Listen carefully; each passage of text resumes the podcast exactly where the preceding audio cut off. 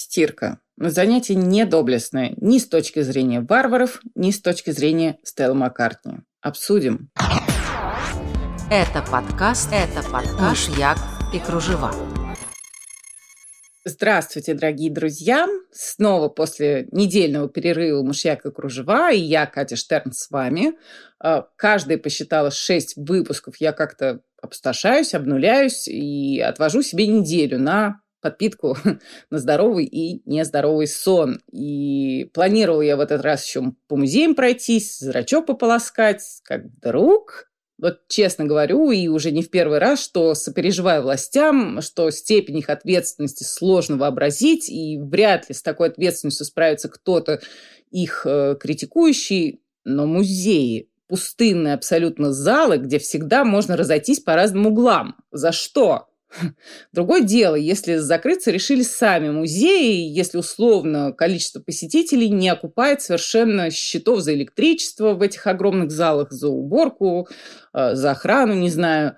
Э, но как-то не похоже, чтобы дело обстояло подобным образом, поскольку главы э, основных московских музеев собирались писать письмо, вот не знаю, написали или нет, ну, видимо, все закончилось печально. И печально это, например, в свете того, сколько людей ходит э, в музей и сколько, например, в э, очень популярную крошечную кондитерскую на Патриках, да, куда просто сложно зайти, просто открыв дверь.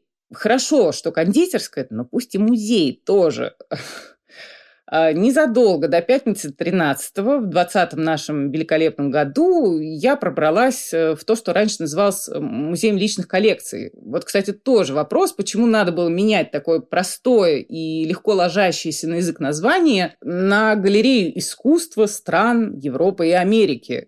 Особенно если учесть, что основу музея составляли действительно личные коллекции Морозовская и Щукинская. Итак, я туда пробралась, чтобы увидеть несколько любимых картин, и в том числе а, одна из них, совсем ранний Пикассо, 1901 год, «Объятие». Она маленькая совсем такая картинка, но там совершенно великолепная мужская шея. Девочки, обратите внимание, и рыжая головка девушки, да, девушка в томатно-красной юбке такой. И убогая комнатка, кровать, стул, где-то наверняка должен быть э, рукомойник и почти о рукомойниках, точнее о стирке, немножко о глажке я сегодня хотела поболтать. Итак, июль 2019 года в Observer выходит интервью со Стеллой Маккартни э, по случаю новой ее коллекции, вдохновленной фильмом Yellow Submarine. Интервью проходит во флагманском магазине бренда на Old Bond Street. Э, посредине зала торчат огромные такие дикие камни – их Стелла выпросила у папы и перевезла из его поместья в, э, центральное, в центр Лондона. После выхода интервью э, Стелле достанется и за камни, э, мол, такой борец за экологию, а камни возит туда-сюда и еще подкрашивает, поскольку цвет там был немножечко не тот, а, и за то, что она скажет в финале интервью, что не меняет лифчики каждый день и вообще не лишний раз не стирает одежду и тем более не относит ее в химчистку. Я, говорит, э, три года стажировалась на Севил Роу, была там единственной женщиной, училась стачивать рукав в пройму и усвоила правила. Если вещь не нуждается в чистке, вот отчаянно, да, то и не нужно, не трогайте. Подождите, говорит, пока грязь высохнет, и смахните ее щеточкой. И постарайтесь сами не пачкаться. Я вот ужасная чистюля, а, химчистку или другую какую-то чистку или стирку не люблю. Ну, имеется в виду из-за расхода воды, из-за химикатов и всего тому подобного. Ну и понятно, что началось э, в придачу к перевезенным камням, к родству со знаменитостями, к карьере Стелл Маккартни. А, лифчики, значит, каждый день не меняешь, а с трусами что? Зря она, наверное, это сказала, но и по интервью видно, и это и без интервью известно на самом деле, что Стелла Маккартни человек прямой, если не сказать, что очень прямой. Например, по поводу интервью, скользнув взглядом по обуви журналистки, она сказала, что к ней, к Стелле, вообще говоря, в натуральной коже никто не приходит. Это во-первых. Ну, это действительно косяк журналистки. А во-вторых, что на лице у интервьюера слишком много косметики. Ответить также прямо человеку по фамилии Маккартни никто не решился. Только в тексте журналистка написал, что, мол, у тебя Стелла. Мейка на лице не меньше, просто он весь нейтральный.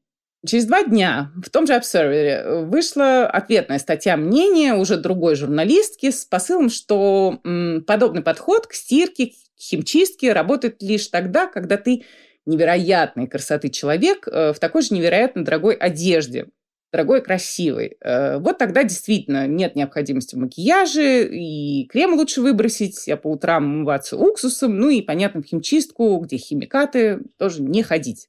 Однако же грязь, которую можно смахнуть щеткой, это пыль и крошки от чипсов. А вот грязь от детей, от эскалаторов, э, котов, собак и всех остальных, не знаю, попугаев, э, от себя любимого, такая грязь над щеткой только посмеется. Ну и дальше следовали советы, как избежать химчисток и уменьшить э, объемы стирки. Например, не кататься на велосипеде в обычной одежде, а отвести для поездок комплект под названием «Он почти пахнет».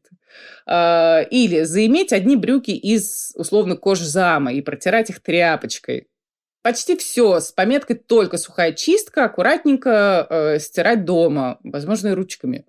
Э, покупать поменьше белых вещей. Привет вам, базовые белые футболки. Не покупать одежду из дешевых тканей. Они быстрее впитывают э, э, запах, ваш личный и запахи вокруг. Ну и помнить, что большинство людей, вообще говоря, равнодушны э, грязи, если они ее не видят и не чувствуют. Э, не зря, видимо, отключил, отключили комментарии э, к журналистскому мнению.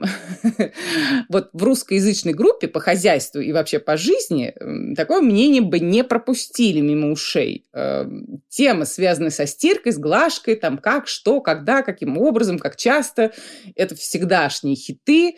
недавно совсем был вопрос от участницы одной такой группы, как остальные загружают, скажем, носки в ту же самую машинку, где до этого стирались трусы. И ох, что было. Э, жаль, что пост удалили, и жаль, что я не сделала принтскрины, потому что разразилась буря.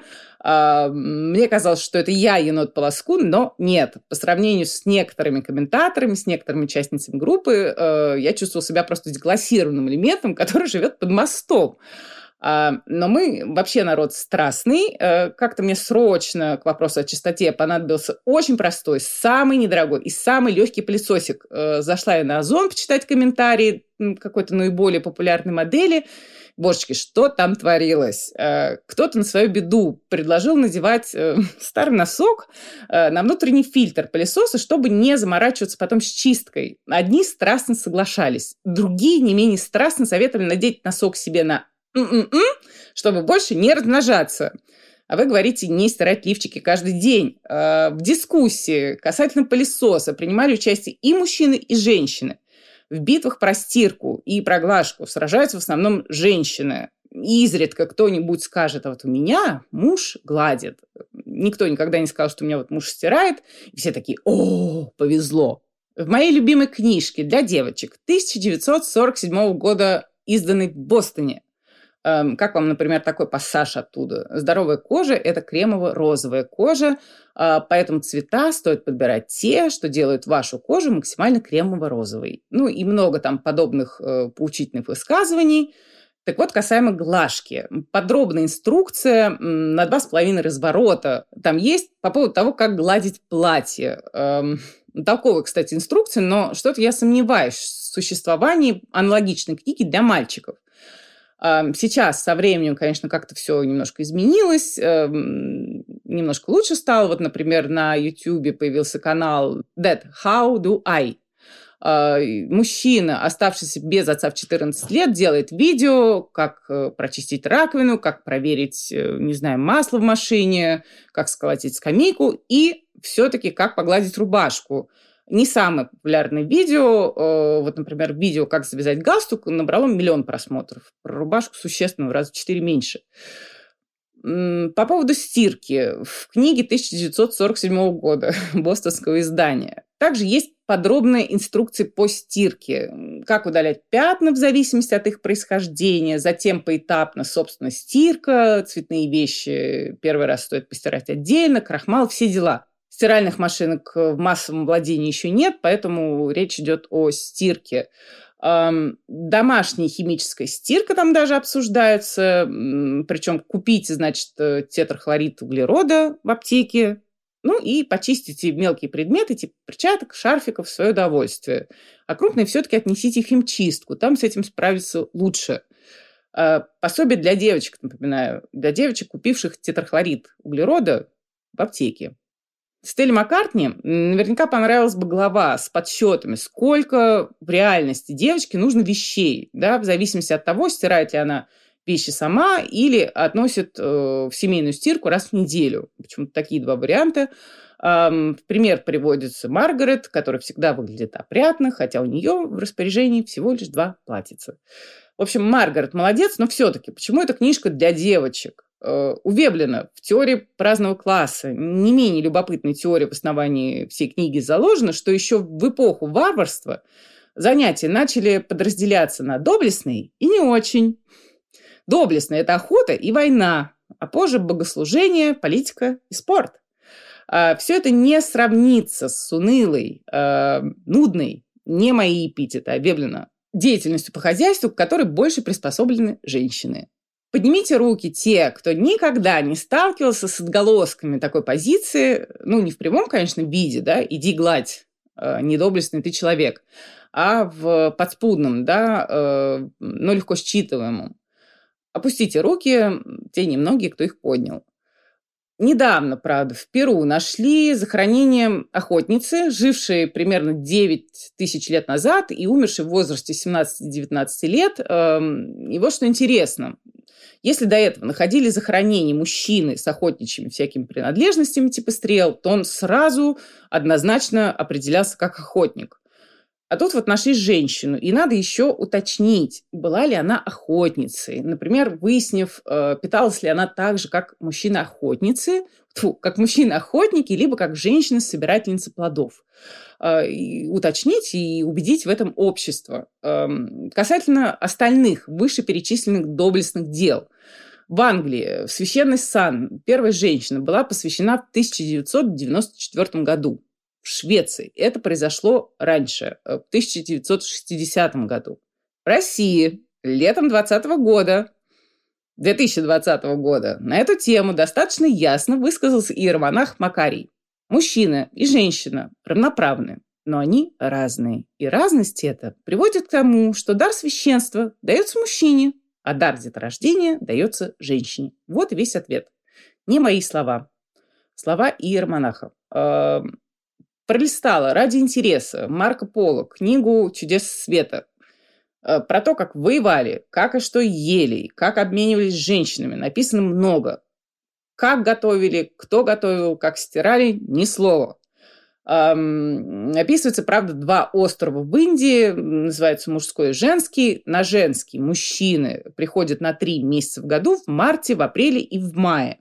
Все три месяца наслаждаются, а через три месяца идут к себе на остров, э, мужчины, то бишь, э, на мужской, и девять месяцев занимаются делом.